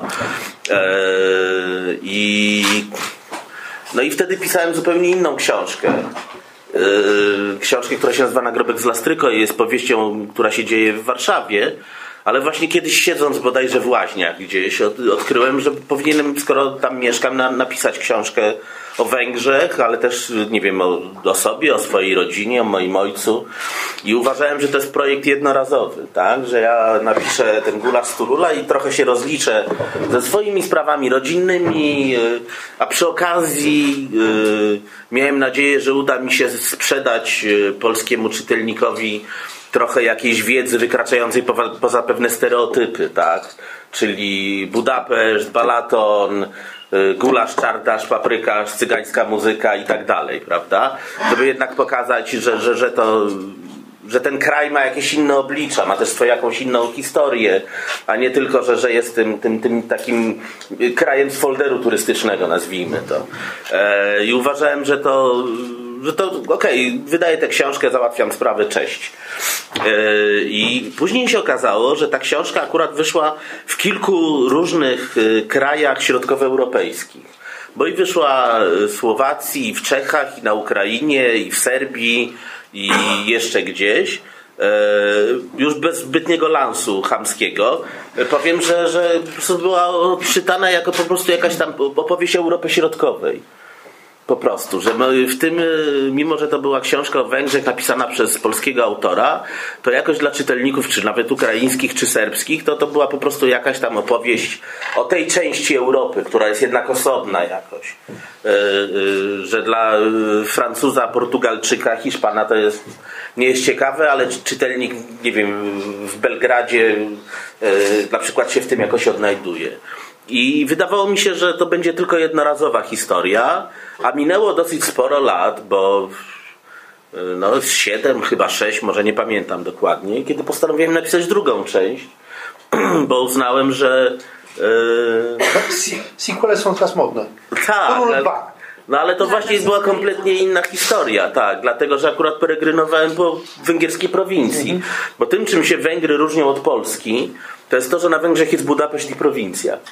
Znaczy w Polsce jednak No nie, możemy... no, chyba w Polsce też mamy Warszawę. No nie, ale możemy uznać, że jest kilka mocnych ośrodków. No to jakichś. prawda, tak. Oprócz Warszawy jest Kraków, jest Trójmiasto, jest Wrocław. No tak. Są jakieś ośrodki, e, które nie są stolicą, ale są jakimiś mocnymi ośrodkami kulturowymi. Silnymi. Prawda? No jednak coś się w Trójmieście dzieje, coś się we Wrocławiu dzieje i tak dalej. Natomiast e, na Węgrzech mamy Budapeszt, który ma mniej więcej tyle samo pi razy drzwi mieszkańców co Warszawa, czyli jakieś milion siedemset, a razem z aglomeracją dwa może z kawałkiem, no ale umówmy się, no ale mniej więcej tyle samo, a drugie co do wielkości miasta, czyli Debrecen, ma 200 tysięcy mieszkańców, czyli jest wielkości Radomia. E. coś takiego, więc wyobraźmy, zawsze wszystkim mówię, wyobraźmy sobie Polskę, w której jest Warszawa, nie ma... Yy, Gdańska, Wrocławia. tak, tak, ale jest później jest Warszawa, to jest Białystok, Radom, tak? E, i, właściwie wszystko jest y, prowincją, a, szczególnie jak się gdzieś pojedzie na puszczę, prawda? Właśnie, albo okolice Segedu, e, e, tam się poperegrynuje, no to to jest y, już taka prowincja y, prawie jak z książki Krasna Horkaja, Szatańskie Tango, albo z filmu Belitora y, pod tym samym tytułem, że po prostu się można pochlastać najzwyczajniej w świecie. E, i, ale ta prowincja mnie jakby strasznie y, wciągnęła i, i sobie po niej jeździłem. E, proszę mnie nie wygwizdywać. E, a teraz. A teraz y, już kończę. Sami, sami mnie tu zaprosiliście. Ja, ja, Więcej, ja ci jeszcze podpytuję i podpuszczam. ale nie, ja starałem się stawiać opór, prawda? Tak. No właśnie. E, I nawet prawie się spóźniłeś. tak. A teraz już kończę. E, a teraz y, w środę najbliższą jadę na Węgry. E, znowu, dlatego że teraz jeżdżę po pograniczach węgierskich. Od y, pogranicza austriackiego poczynając poprzez słoweńskie, chorwackie, serbskie, rumuńskie, ukraińskie, słowackie. Dlatego, że Węgry są niedużym krajem, ale mają dużo granic. Dużo granic i dużo poza granicami. Tak. Też, to prawda. To prawda. Proszę Państwa, myślę, że yy, no, zbliżamy się do końca, proszę bardzo, już tak widzę już nawet, żebyśmy policzyli.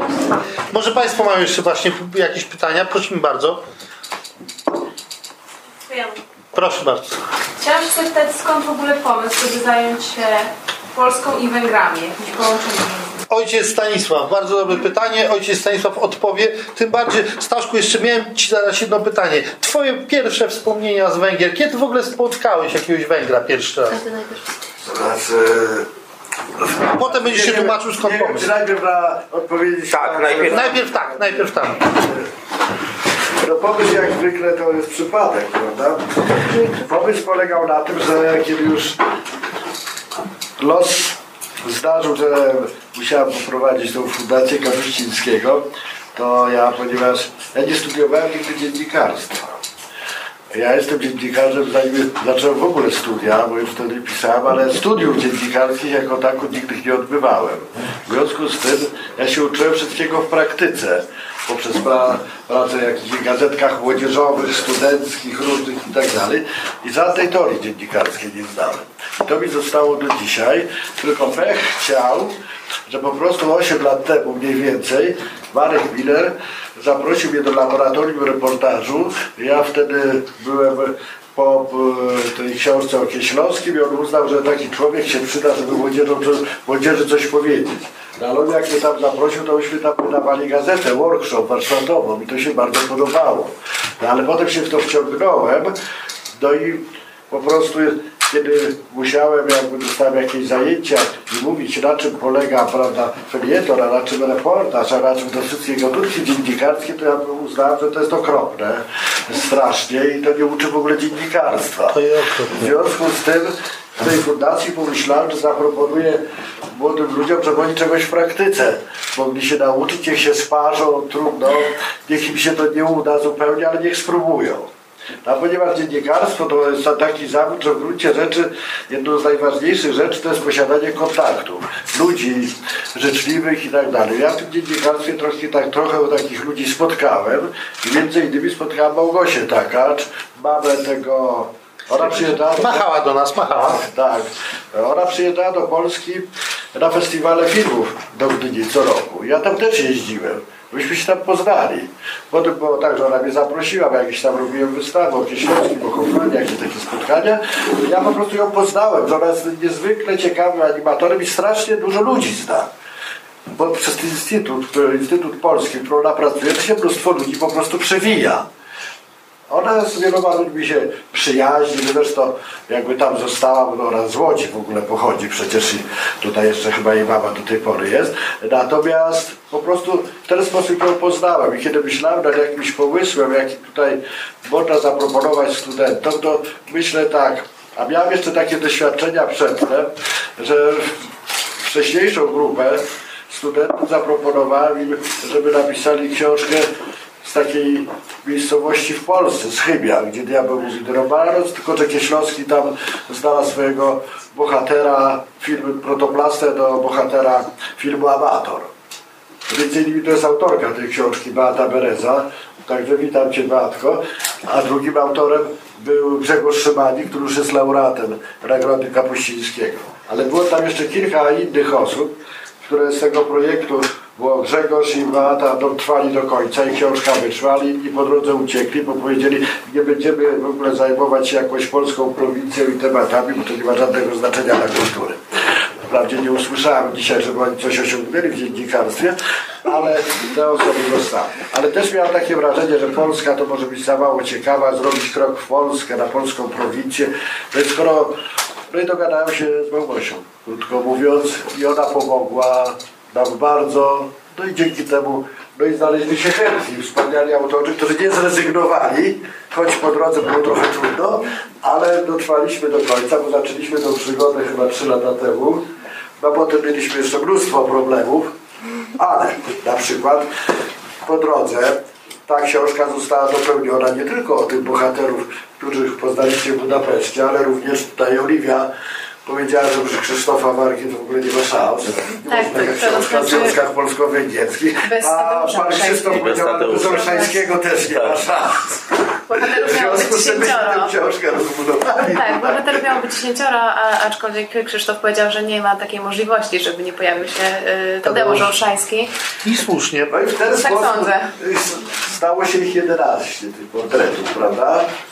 I to jest w odpowiedzi na pytanie, jak to powstało, a resztę to już wy powiecie, bo wiecie, jak to tam po drodze było, więc to się udało. A jeżeli chodzi o moje wspomnienia z Węgrami, tam godzinami opowiadać, ja nie znam węgierskiego. Na Węgrzech byłem wcale nie tak wiele razy, ale to, co może być ciekawe, że po prostu ja mam coś tak, takiej konstrukcji psychicznej, że ja lubię w ogóle szukać tego, co ludzi łączy, a nie to, co ludzi dzieli. Bo są tacy, którzy lubią szukać to, co na- nas odróżnia, dzieli i tak dalej. Ja Proszę Cię, bez polityki. Mów po to zdjęcia mam pozować, czy jak? Nie, mów dalej, mów dalej, tylko mów o tym, co łączy. To To, co łączy. polityka na bok. No więc właśnie ja miałem taką historię jako jeszcze uczeń szkoły podstawowej. Moja mama bardzo dobrze znała język Esperanto. Jeździła na kongresy esperackie, między innymi pojechała do Segenu na jeden taki kongres i nie wracała. Zaginęła w puszcie. Ja mówię, mama, gdzie ta mama? Z ojcem mówimy, ja mówię, co się stało? Przyszedł telegram. Nie martwcie się, wrócę za kilka dni. No, myśmy już na drugi dzień wiedzieli, co jest. Wtedy były, jeżeli już była telewizja, byliśmy w domu, dowiedzieliśmy się, że wojska Układu Warszawskiego wkroczyły do Czechosłowacji. To był 68 rok, sierpień. I mama nie mogła wrócić. Nie wiedziała, kiedy wróci. Byli esperantyści i on tam chyba przez dwa tygodnie podejmowali zupełnie nieznaną osobę. Jak ona wróciła, to opowiada, jacy ci węgry są wspaniali, jak oni nam pomogli w ogóle, że mieli grosza, nie mieliśmy przy duszy, niczego. To było takie moje pierwsze bardzo fajne zetknięcie, bo przedtem w domu się rozmawiało, że tak, ci Niemcy to paskudnie pomordowali Polaków, ci Rosjanie, tam Katy, no w ogóle straszne rzeczy, a tu Węgrzy tacy fajni i tak dalej. Takie pierwsze skojarzenie, prawo pierwszych skojarzeń, jeśli można powiedzieć, to było takie, to, to było coś takiego, że dobrze o nich słyszałem jako o ludziach. A potem oni zaczęli do nas przyjeżdżać, bo ci esperantyści to się wymieniali, teraz prawie nikt chyba esperanta nie zna, ale to był taki język, który pozwalał ludziom trochę podróżować. A czasem nawet udawało mi się na zachód w latach 70. te esperantystów wyjechać. No więc to było coś takiego. No a potem już jako dziennikarz miałem bardzo dużo kontaktów, głównie ponieważ jak wiecie, niektórzy wiedzą, ja się zajmowałem przede wszystkim kulturą, a w ramach kultury głównie filmem, no to, to były właśnie wywiady z bardzo ciekawymi ludźmi, właśnie na Węgrzech. No ale to nie ma o czym mówić, to jest odrębna historia. W każdym razie zaczęło się od takich Od osobistych przejadów. Potem miałem taką koleżankę, też dziennikarkę, która pojechała do Budapesztu na obóz, wróciła z narzeczonym, bo i do dzisiaj jest w udanym związku polsko-węgierskim, więc takich rzeczy. Tu z koleżanką bulgaryską pracowałem, która tutaj przyszła w redakcji. No więc tych rzeczy jest bardzo dużo rozsianych. Jak człowiek się, z tego wynika, że jak człowiek się tak dobrze rozejrzy, to zawsze gdzieś w okolicy znajdzie jakiegoś Węgra lub pół Węgra, tak? Musi gdzieś to dobrze węgierskie tropy jedną znaleźć. rzecz powiem ciekawą, bo to może Was zainteresuje. Kiedyś robiłem wywiad z takim znanym czeskim pisarzem Bohumilem Hrabalem. I on powiedział taką rzecz. Ja strasznie lubię, mówi, Czechów i Węgrów. E, Przepraszam, Polaków i Węgrów. Ja wiem, dlaczego Pan lubi Polaków i Węgrów. A wie Pan, bo to i to cała Austro-Węgry i wszystko. Oni mają coś podobnego, mi się Czesi absolutnie do nich nie nadają. Co potem było ciekawe, że zauważyłem, że najciekawsze wywiady z Hrabalem to zrobił pewien Węgier, nazywał się, e, to się nazywał Dribbling Hidekutiego, Hidekutiego, tak. Świetny wywiad, a pozostałe wywiady to robili Polacy, w tym ja. Myślę, że on miał coś, coś takiego, że będąc po środku, on w ogóle, podobnie jak Kundera, uważał, że ta Europa Środkowa to jest w ogóle bardzo ciekawa do rozpoznania, prawda? Teraz zresztą tutaj pan jedzie ze Stasiukiem, który też właśnie te kraje uwielbia, prawda? Jako No ale on już teraz do Mongolii jeździ. do Mongolii jedzie teraz. No to mu za blisko. Nie, on jest, on jest w ogóle uważa, że Albania to komercja i e, jeździ do Mongolii i nawet e, kiedyś mi zaproponował chyba, zresztą to było, zresztą to było w Budapeszcie, właśnie byliśmy z Andrzejem w jakimś tam towarzystwie. I żebyście nie wracali do Polski, tylko teraz do Mongolii. Znaczy on, on właśnie się wybierał do Mongolii, ja powiedziałem, że ja się nie wybieram do Mongolii, bo ja już tam byłem tysiąc lat temu. E, i- I tak to się skończyło. Słucham, dalsze. Prosimy o kolejne pytania. Okej. No trudno, no. Trudno. Okazuje się, że wszystko powiedzieliśmy. Znaczy Państwo powiedzieli, bo ja nie. Ja mam jeszcze jedno, ja mam jeszcze jedno pytanie do czwórki autorów. Czy czytając po trzech, dwóch latach te teksty, jakie oceniacie? Co możecie o nich powiedzieć? E, Na pewno możemy powiedzieć, że e, dużo więcej pracy, dużo inaczej byśmy podeszli do tego, bo jednak minęło kilka lat e, dla wielu z nas w dziennikarstwie właśnie. I wiem, że moi koledzy i koleżanki chcieliby to napisać raz jeszcze, a przez długi czas nie chcieli tego przeczytać nawet. E, Więc trudno mi powiedzieć. Ja na pewno mogę powiedzieć, że e, swój tekst e, o Tadeuszu Olszańskim, który pisałam później, dwa lata później, e, widzę, że jest różnica, że jest ten warsztat, że jest ta ogromna praca, którą, którą wykonaliśmy. E, A jak inne osoby uważają, nie wiem. Dobrze powiedziałaś. No ale to kry, zdrowy krytycyzm dotyczy chyba każdego dziennikarza, który po... No, ale trzeba zrobić ten pierwszy krok. Tak, tak. W każdym razie, proszę Państwa, e, chciałem powiedzieć, że tam za rogiem można te książki kupić. Możecie tę, książ- tę książkę kupić, możecie przekonać się, jak dziennikarze początkujący zrobili te materiały. Kto zna węgierski może przeczytać po węgiersku, bo też jest to wersja dwujęzyczna. Lub tak, poprosić, na, żeby przeczytał też po węgiersku. I cóż, dziękuję bardzo za spotkanie. Dziękuję obecnym tutaj gościom. Dziękuję. Krzysztofie, bardzo dziękuję.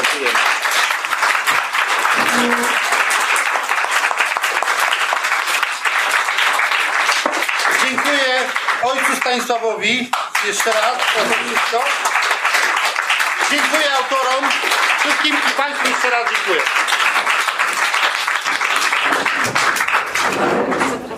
Muzykę może. Fundacja Instytut Reportażu zaprasza do swojej księgarni z literaturą faktu i kawą Wrzenie Świata na ulicy Gałczyńskiego 7 w Warszawie. Wejście przez bramy Nowy Świat 48 i Nowy Świat 52. Podcast wspierany jest przez Fundację Otwórz się. Możesz pomóc w tworzeniu kolejnych audycji, przekazując dotacje na stronie otwórzsie.org.pl. Dziękujemy. Zapraszam do słuchania pozostałych podcastów Wikiradia. Można znaleźć je na stronie podcasty.info ukośnik Wikiradio.